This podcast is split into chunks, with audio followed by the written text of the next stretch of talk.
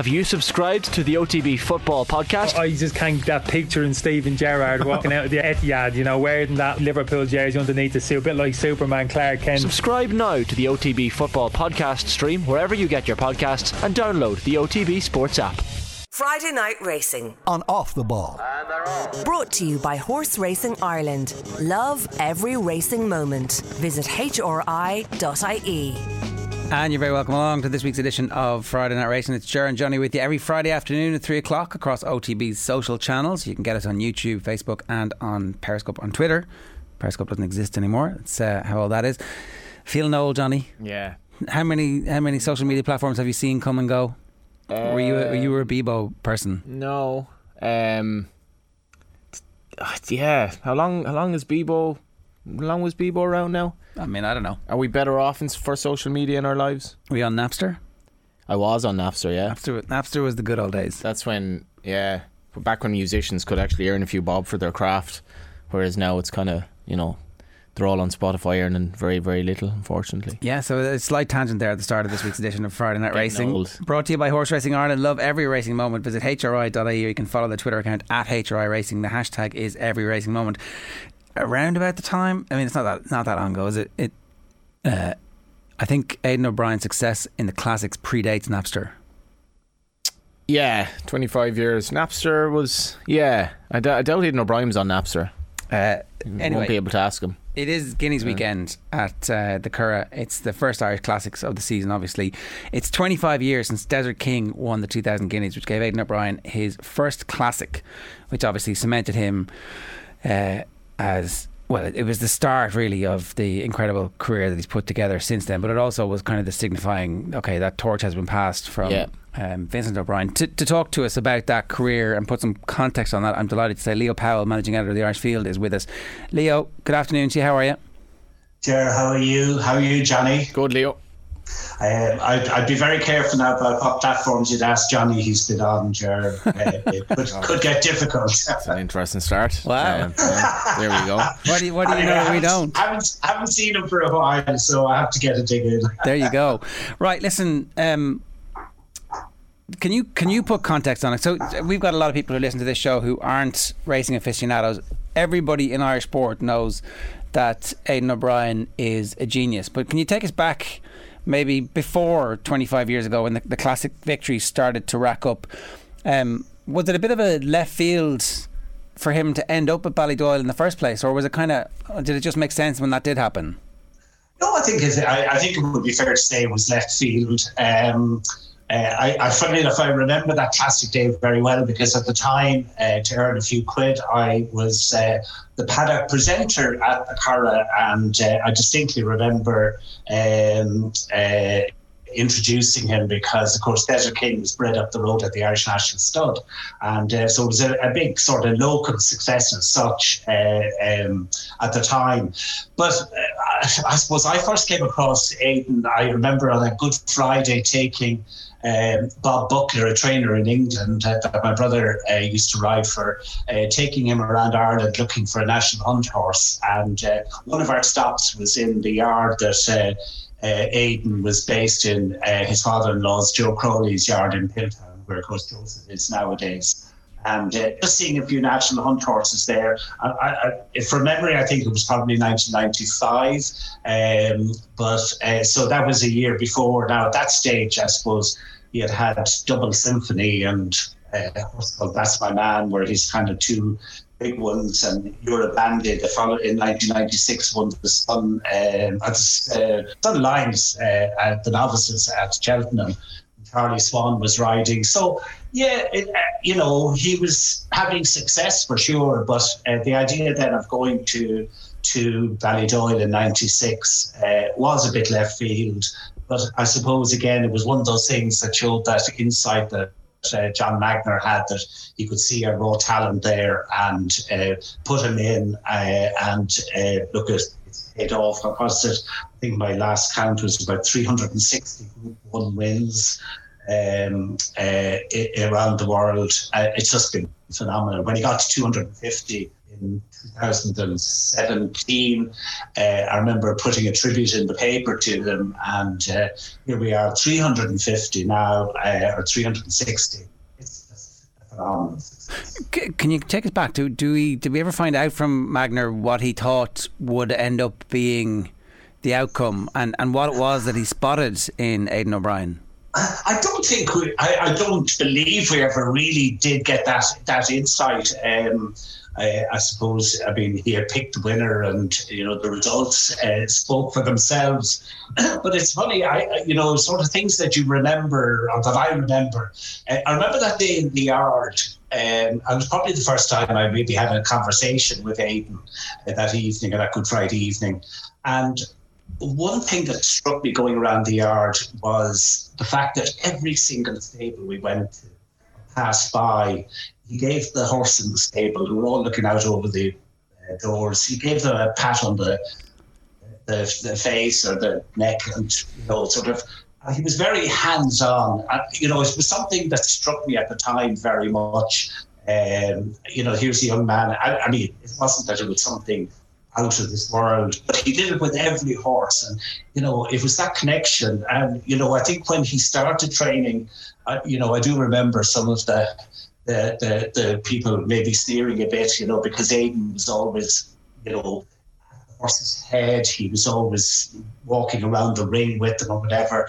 And you know, I remember people thinking a lot of that was a bit for show, but it wasn't because that was exactly the kind of person he was. And you know, even to this day, I've been lucky enough. I get, I'm lucky enough to get down to Ballydoyle on occasions, and, and uh, you know, it's it's again that absolute connection to the horse, um, and you know, maybe that word had got back to to uh, uh, John Magnier and partners or whatever, but you know, they, they definitely saw that, that rough diamond.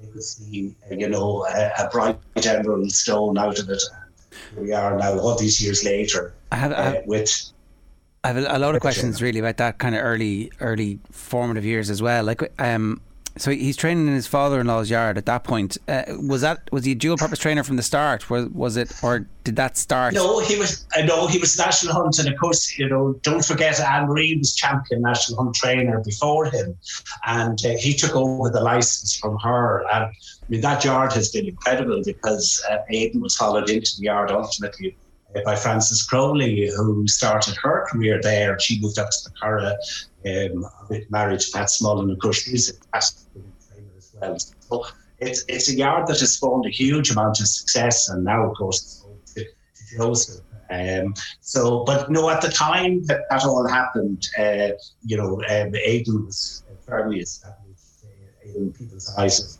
as, a national trainer. Um, and don't forget, of course, as well that he was a pretty decent amateur rider too. So um, yeah, I, I, think at that time, if you were to bet where he would end up, it might have been where Willie Mullins is today, but uh, he's, he's on the other side of the fence on the flat side. We're just having a little bit of trouble with your mic there, Leo. We might come back to you in a second, but um, to, to like again, Johnny, for the racing listeners, they probably know a good bit of this story, but maybe sometimes we get a little bit complacent about the level of success that we're seeing like it's a phenomenal level of sustained ability, and it's not just that he's winning and hoovering up titles in Ireland. They go and they dominate in England as well. Yeah, and I, um, Christy Roche was obviously the rider that day, and uh, Christy Roche is, is now himself retired as a trainer, which kind of shows Aidan's longevity, even though Aidan's in his 50s. Aidan was training um, winners that Christy Roche was riding um, as his first classic winner. Yes, Christy Roche is is actually retired as a trainer now, and that just goes to show. And Aidan, you know, looks as young as he's ever looked. And Christy Roche was interviewed in the paper today, and he said you could always see see it in him. He was interviewed in the race post sorry this week uh, with Rich Forristal. Aidan had no interest other than training horses. I think that's really really important because. Um, lots of trainers you'll hear like they oh they like to celebrate a winner and you know they like to do this Aidan teetotal um, not sure. I think there there have been suggestions down the years that he, he might have some vague other sporting interests if the TV is on, but effectively, all he wanted to do was be around horses, and you know, in these times of uh, the spirituality gone from a, religion kind of changing in terms of Irish life. You do wonder, um, was Aidan like something else in a previous life? Because his his knowledge of horses is just, I, I don't think you can teach that. And there's something abstract and magical and special about it. I think Leo, um, even it sounds like a simple thing to pat every horse, but like most trainers don't really do that. Particularly what would become the most successful trainer, effectively, um, we've had, and. Uh, he's just I don't know. There's just something different about him. I guess at that time, as Leo was alluding to there, he didn't necessarily have the CV. He had the CV with National Hunt horses. You often ask people when they come on, Ger, what's the difference in training National Hunt and flat? And generally, the the answer is usually there isn't actually that much of a difference. But at the same time, for the national hunt trainer to then go training two year olds and to become the, the best trainer we've ever had, um, and to be entrusted with uh, Coolmore um, money and so on. I don't know, Leo. Was it was there a surprise at the time? Sorry, say that again. Was, there, was there surprise at the time because of his national background? Yeah. Yeah, no, it definitely was a surprise. I mean, you know, bear in mind as well that he had spent uh, uh, some of his formative time with Jim Bolger down mm. in Scotland, and so you know he learned from a man who uh, you know had had success on on the flat. Um, now, of course, you know that that academy has produced plenty of people who've been successful under both codes. So I suppose you just learn an awful lot there. And I think that was the thing about um, Aidan. I think he's inquisitive, and I think he, you know, he funny enough, if you spend time with him, he'll ask you as many questions as you'll ask him because he, he's keen to know. And I, I know you were saying there about having other interests, but uh, you know, I, I think from just you know having one to one conversations with him at times, I get the I get you know you get the impression that really it is all about this. You know, his attention to detail. Um, occasion to remember being with him in the jeep and like he spotted something with the two-year-old that was, I mean, the horse was probably hundred yards from us or whatever, and he was able to spot something. Uh, while having a conversation with me, and you know nothing is missed. Um, the the attention to detail is phenomenal, and uh, you know uh, at, at every level. I can't. It's it's very hard to to to explain it, but I mean he knows every one of those horses uh, and he knows every one of the guys who work there, the boys and girls and men and women who ride out. I mean, they'll have 50 horses going out in a lot, and he'll know every horse, every rider, you know, and they report to him as they pass by what the horses have done. It it's it really is quite a phenomenal um, uh, thing to watch and to see and to for me to be privileged to be able to see it, you've seen it, I'm sure as well, Johnny, on the on trips there. Yeah, it's it, it's really you know it's hard to to to understand. Um, uh, or maybe express it properly. But I, I, it is just, I suppose you don't get to be the best in the world. You know, of course he has the material, but you know, Pep Guardiola and Jurgen Klopp have the best material too. You've then got to produce it on the on the field and on the racetrack, and you know to do it at that level on a consistent basis is uh, is really imag- is unimaginable. It, this is like Liverpool or Manchester City winning the Premiership every year for 20 years. Yeah, and in, in fairness, like Aiden, Aidan started with a, it was humble beginnings. It wasn't, you know, and Joseph and Joseph and Donnacha will, you know, people will definitely say, well, sure, no wonder they're train winners. Like, look, look at what was handed to them on a plate. Um, and that's true to an extent, but they've they've also very good work ethic. Aidan himself, like he wasn't really handed anything, and uh, what Leo talks about there, if you're on the gallops, it is absolutely extraordinary because, like, say if they say if there are 150, 200 horses riding out, a load of them are by Galileo. A load of them look extremely alike, like extremely alike. And I'm not on about Aidan's like knowing the name of every work rider. Um, which itself is kind of it's it's actually hard to observe like and and, and take in. It, it, almost looks like it's it's a set but it isn't. He's just like he speaks to everyone. He's very mannerly. And then you look at the work riders and they're like former champion jockeys nearly riding out, like for extremely good work riders, like the the best jockeys that uh, some really good national hunt jockeys riding out there now, some ex jockeys like riding out there, um, uh, who are still quite young, extremely good, and then this knowledge of all the horses. And uh, when I was there the other day, um, was there like a couple of weeks ago, and as every horse was passing, there was a, a little speedometer on the gallops, and it was clocking the times, and um, we were asking him like that definitely wasn't there the last time I was there. And he said it was well, Donnacha and Joseph um, actually advised me to do that. And then sometimes you're wondering, like, is a dad bigging up his sons? But I do get the impression that he's not too arrogant to say that I've all this figured out because you're always learning as a trainer. You're literally always learning, and even racing's evolving as well. And uh, I think he's. I think he's not too arrogant to say Joseph's going to teach me something here, or somebody else will teach me something. And uh, that's the thing. Like Aidan, or sorry, Leo goes on about um, Jurgen Klopp. The really good football managers have to evolve. I think the trainers do as well. Uh, let's talk a little bit about that evolution. Before I get there, the to, to be handed the, the keys to the Vincent O'Brien stable, what kind of pressure would have been on him uh, to deliver early on in that career? Because, you know, it, as we've talked about, it's a big decision, bit left field from John Magnier to decide, right, this is where my future is, and to hitch his, his wagon uh, to the Aidan O'Brien stable. What kind of pressure was on him? Oh, it's it's a huge. I mean, it was a huge pressure because obviously you're dealing with the best bloodstock in the world. Um, I mean, the racing is the, you know sort of the the um, stage on which you know we see the the fruits of the labour of the breeding industry here in Ireland, which is a massive industry. I mean, one of the biggest farming sectors. Uh, you know, and it's an international business. There's of course Coolmore a huge interest in Australia and and the United States as well. But you know, this is about making stallions uh, stallions that generate a lot of money, but money that then is plowed back into the business to keep it going, to employ lots of people.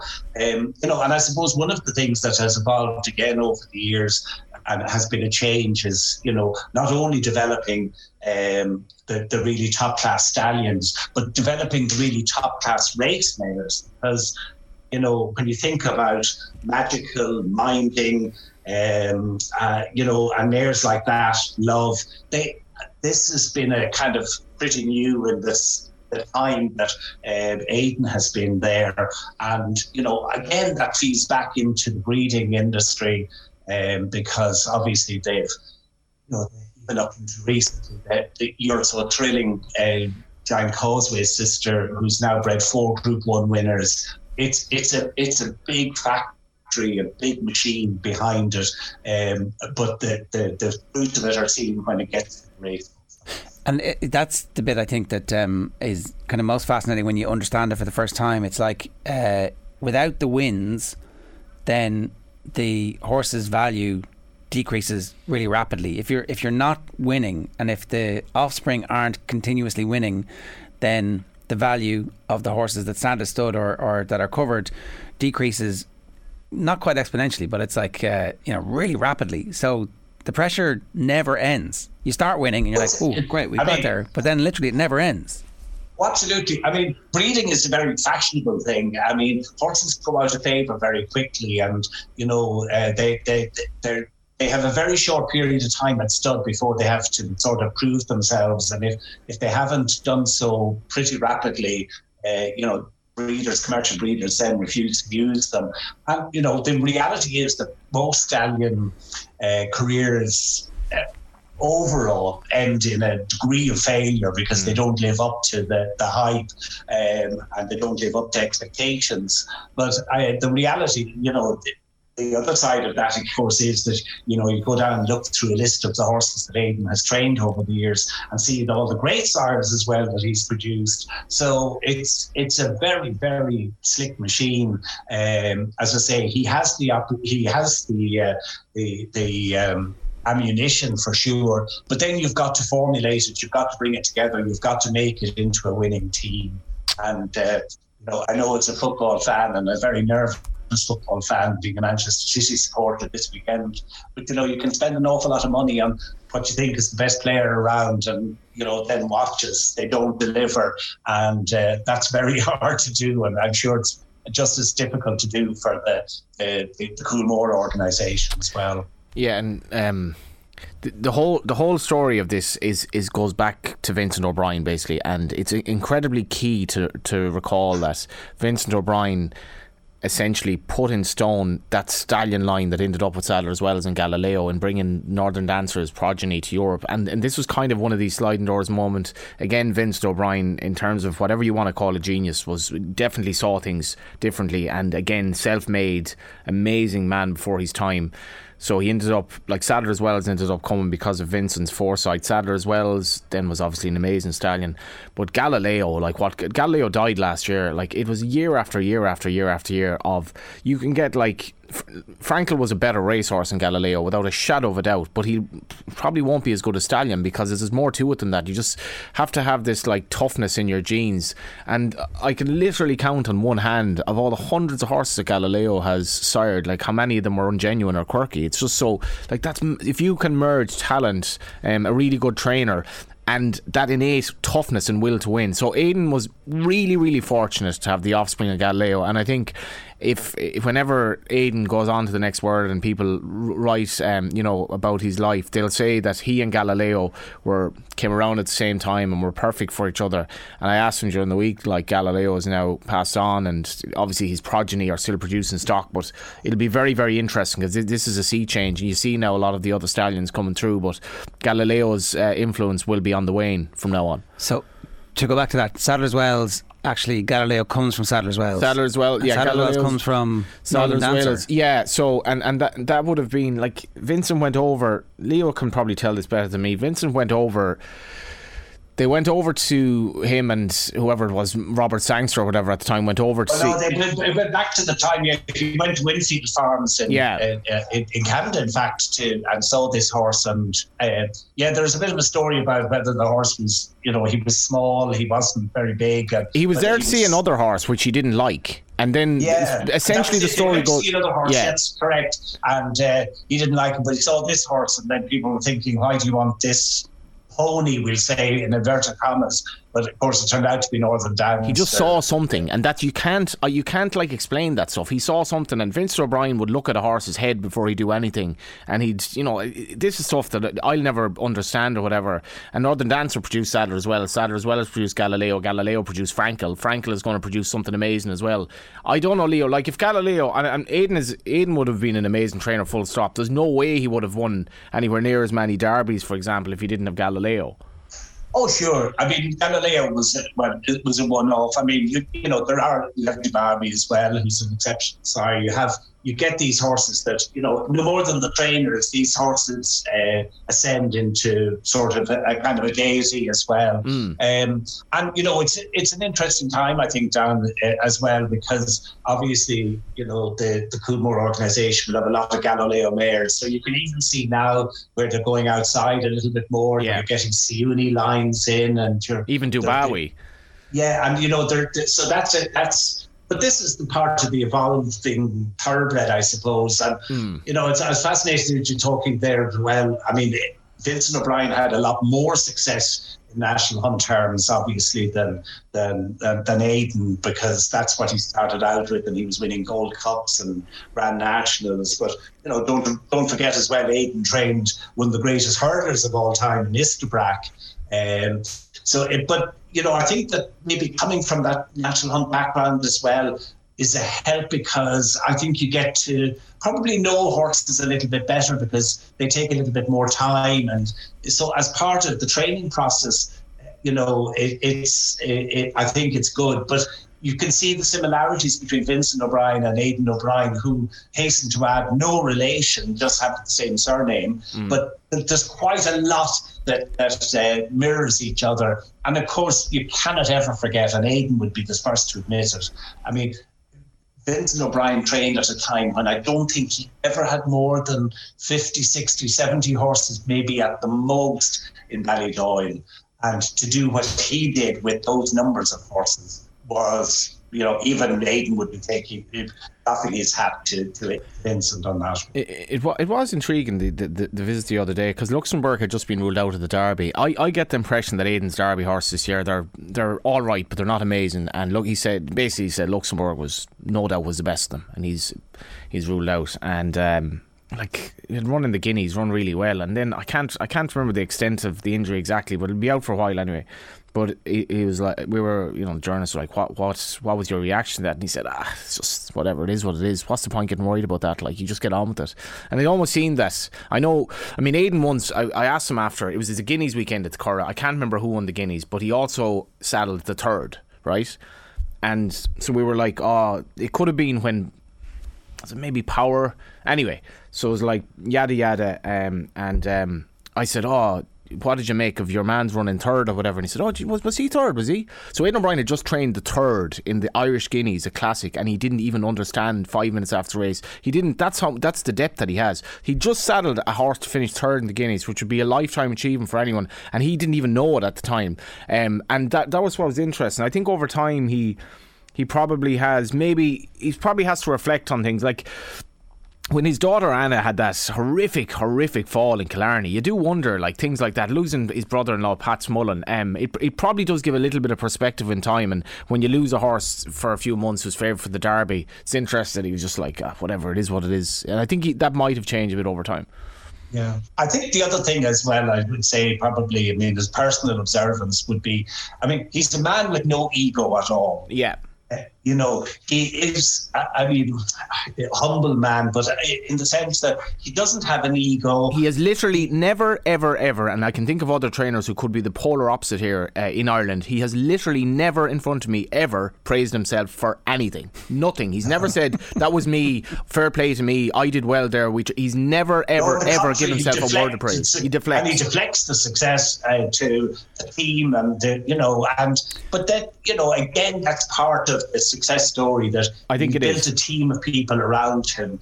Uh, you know, Pat Keatings and all these people who are there, uh, you know, and are incredibly loyal to him. I mean, everybody that's stand there has been there forever and ever and ever.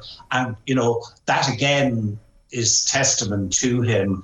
Um, he has a word for everybody. He is, as you said earlier, I think he's an incredibly polite man. I'd say he's stern, like he's. I think there's a steel there that you don't necessarily see, and I, I wouldn't like to sort of work for him and let him down, put it that way. But everything Leo says there, like I think that that is ultimately one of the parts of his success. He does not. This is a team thing, and as much as like you know he'll get mocked for thanking all these workers at home who looked after the horse. Partly that's because staff aren't that easy to find in Ireland, and partly that's because he actually means it. Yeah, um, you know, yeah. and, and it never comes across as insincere at all. Yeah. Uh, so we, we've talked about the the work ethic, and we've talked about being fortunate enough to. Um, benefit from the quality of horses that were coming through, but also being genius enough to be able to make sure that those horses reach their full potential.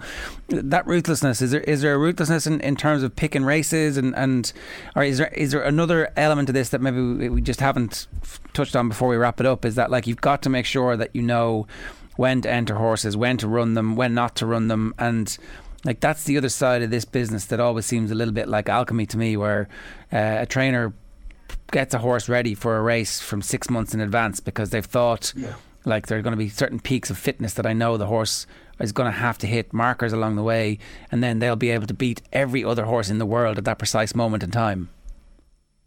Yeah, look at the, the I suppose the, the, the the secret in that one is knowing your horse and knowing when they're ready, when they're ready to peak, um, and you know, as I say, he knows the horses. You won't find you won't find Aidan in the, the bar after the races at Curragh the weekend. He'll be, you know, within an hour or two, he'll be back down in Ballydoyle and he'll be checking them all out. So he knows those horses inside out. Um, I suppose in some ways you'd argue it may be a little bit easier for him because uh, all the time you're aiming for the big prize. You know what I mean? Um, it's not like a trainer who's maybe smaller trainer who, you know, their big day might be winning a handicap at Killarney and having a horse ready for that or whatever. Aidan's horses are ready all the time. They're ready to go. Um, you know, the two-year-olds this weekend at the Curragh as well. Um, you know, from the Marble Hill Stakes and producing, trying to produce these horses as, as two year olds. Um, yeah, he's you're always aiming for the big prize. I think that the, the secret after that is knowing when they're fit, knowing when they're ready to race. And um, you know, and as I say, he's he's fortunate to have uh, you know the backups there. I mean, he's you know he's a five runner two roll race for Group Three tomorrow. He has two of the five. Um, he's having to take himself on at this stage. Yeah. But look at he's as I say, yes, he's ruthless in the sense of obviously wanting to to win the, all these races. But I suppose ruthless is one of those terms that's misinterpreted these days. Totally, yeah. Another impression. Yeah. Last question for you then.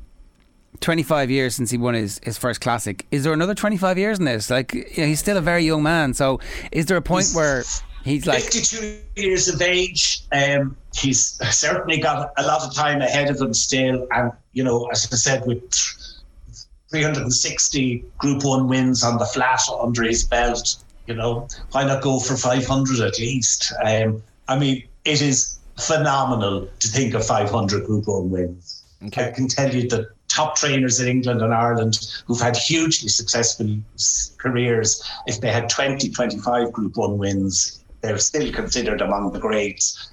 Um, it's a, it's, it's mind, it's mind-boggling to be honest. I lied. One last question. One last, last, last question. Uh, do we, as casual sports fans in Ireland, appreciate him enough? No, no, I, I don't I don't think so at all. Um, over to you, Leo. No, I think you, I would agree. I think that uh, I think he's uh, uh, maybe it, his success is at such a level that I think people it's people have come to maybe just accept it and expect it. Um, I personally, I don't. I just think his his achievements are off the scale. Okay. That's a fitting point. Leo, good stuff. Thanks a million for joining us today. My pleasure, guys. Thanks, Leo. It's Leo Powell there, managing editor of the Irish Field. This is Friday Night Racing and Off the Ball, brought to you by Horse Racing Ireland. Love every racing moment. Visit hri.ie or you can follow the Twitter account at HRI Racing. We're going to be back and we'll preview the weekend's action at the Curragh next. Friday Night Racing. on Off the Ball. Brought to you by Horse Racing Ireland. Love every racing moment. Visit hri.ie. Friday Night Racing. On Off the Ball. Brought to you by Horse Racing Ireland. Love every racing moment. Visit hri.ie.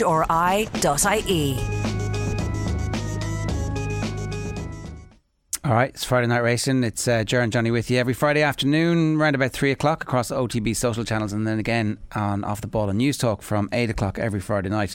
Um, is there anything else you want to add to that? I think what what we maybe didn't touch on uh, was um, you know he's had four kids and uh, I imagine he's getting extreme you know delight from what they've been doing and God knows where Joseph's going to end up. He's but like genuinely fair enough. Joseph has had opportunities in life that other young trainers didn't, did O'Donica and so forth. But Joseph's uh, breaking the mold with some of the stuff he's doing as well. Um, winning Melbourne Cups with three year olds. Um, Donnacha's a smaller operation and obviously has been given a bit of a head start, but is also doing very well. There are two really good riders as well. Um, I think his kids are, um, you know, they're very good kind of ambassadors for the family as well in terms of what they've done. And I think he's very happy in life now to see that legacy and what the kids are doing. So I think if he doesn't win the race, and he does say this, if he doesn't win it, I want them to win.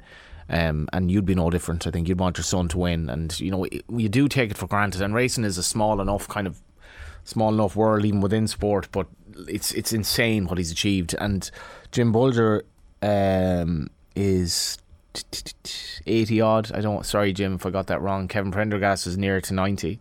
Kevin Prendergast smoked, I think, until he was 50, and his father on his deathbed told him to stop, so he did. So Aidan never smoked uh, teetotal. I think, uh, yeah, I can't see why he can't go on for another 40 years, really. Why not? Yeah, okay. Right. It's a chilling thought for all the other trainers out there. The Tote 10 to follow for the flat season will open for entries this Monday, the 23rd at 11am on tote.ie. Both free and paid games are available with a guaranteed minimum prize of 20 grand for the winner of the paid game. For full details, including the scoring system, list of bonus point races, and how to use the Smart Pick algorithm to aid with your selections, visit tote.ie. Right, talk to us about the Guineas this weekend. It's a you're saying a three day festival.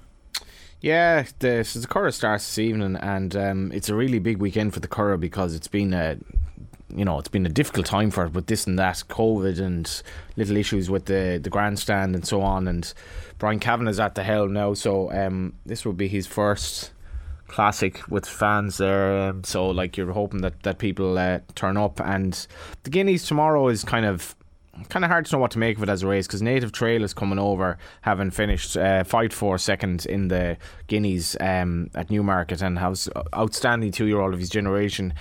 Um, I, at two to five now, I'd probably, I just, I, I, uh, he should win, but I wouldn't be bothering with him at two to five. And Buckaroo, it's mad. I got a tip for Buckaroo first time out when he finished third in Killarney, and he was a bigger price for that race than he is for the Guineas tomorrow. Um, but he finished third to Piz Badile. This is in Killarney, like finished third to Piz Badile, who's trained by Donnacha, Joseph's brother, who's like the best horse he's ever had, who's well fancied for the Derby. So it just goes to show you um, the, the quality of these country maidens at times. But Buckaroo bolted up the last day, mile is no problem to him. Probably back him each way if I were to have a bet in the race, but it's it's it's it's tricky. Uh, that's the the the Guineas tomorrow, and then Tuesday runs in the Guineas. She was third in Newmarket. She should take a lot of beating on Sunday. I would have thought. So the 2000 is tomorrow. 2000 tomorrow and the 1000 on Sunday. Um, also have the Tattersalls Gold Cup. Um, and weather's been a bit mad. I think the ground will be kind of. I think it'll be scattered showers, but I don't think the ground will be a big problem. Homeless songs as well for Dermot Weld in the Guineas against Tuesday. Interesting to see. He's had a quiet season so far, Dermot Weld. I think he's had four winners. She was one of them and um, she's by Frankel. She was very good at Leopardstown. She she definitely comes into it as well. All right. Um, where did the Guineas horses go over the course of the rest of the season? Yeah, like so they could obviously rock up in the St James's Palace um, at Royal Ascot, and then um, you have Glorious Goodwood as well, and then maybe step up and trip for the Champion Stakes later on in the season.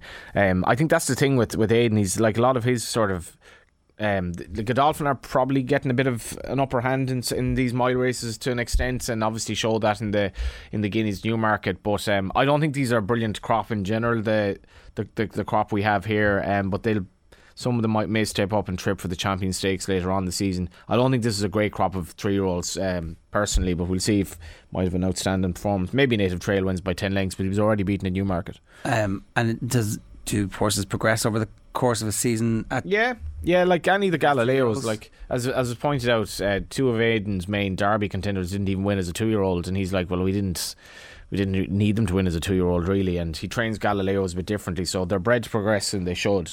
Pro- probably a lot of them for distance. Indeed, Tuesday could end up running in the Oaks at uh, Epsom, having run over a mile here, which would be very interesting. I always find that really fascinating to train a horse for a mile classic and then to go to the Oaks over 50% further in distance in no time at all. I think that's Jim Bolger would do it, but it's not easy. And what so the it's not that anybody's treating this as like a prep race. It's like to see if they can win over this distance. Yeah. Then, then, you push them to see if they can win over that distance yeah, too. and that I mean that's a, amazing versatility. Um, obviously Minding did it, but it's amazing versatility to be able to have the pace for a mile and then to settle and yet win at Epsom, which is a basket case of a track, and as well as that. Um, I'm not saying it'll happen, but I believe that's the plan. I, I just prefer to back Tuesday to win on Sunday. I think she's a great chance. And what kind of price? 94. Okay, so yeah. uh, acceptable acceptable price. And um, the undercard as well is fascinating. Like I think, obviously, as Leo said there, Aidan has horses running against each other in the two-year-old races. Um, you have Broome taking on um, Mac Swiney, who we mentioned, obviously winning the Guineas this time last year in high definition in what isn't and Lord North in the in the Tattersalls Gold Cup, which will be very interesting. So Frankie Dettori coming over as well. So cracking weekend of racing and. Uh, yeah, if you haven't been to the Curragh in a while, I think you'll be pleasantly surprised at the really, really top class facilities. Like it's the, the only true modern racetrack in Ireland, I think. All right. Well, enjoy it if you're going. And if you are, make sure you check out hri.ie in advance. Friday Night Racing and Off the Ball is brought to you by Horse Racing Ireland. Love every racing moment. That's this week's show in the books. We'll see you next week. Take care. Friday Night Racing on Off the Ball. Brought to you by Horse Racing Ireland. Love every racing moment. Visit hri.ie.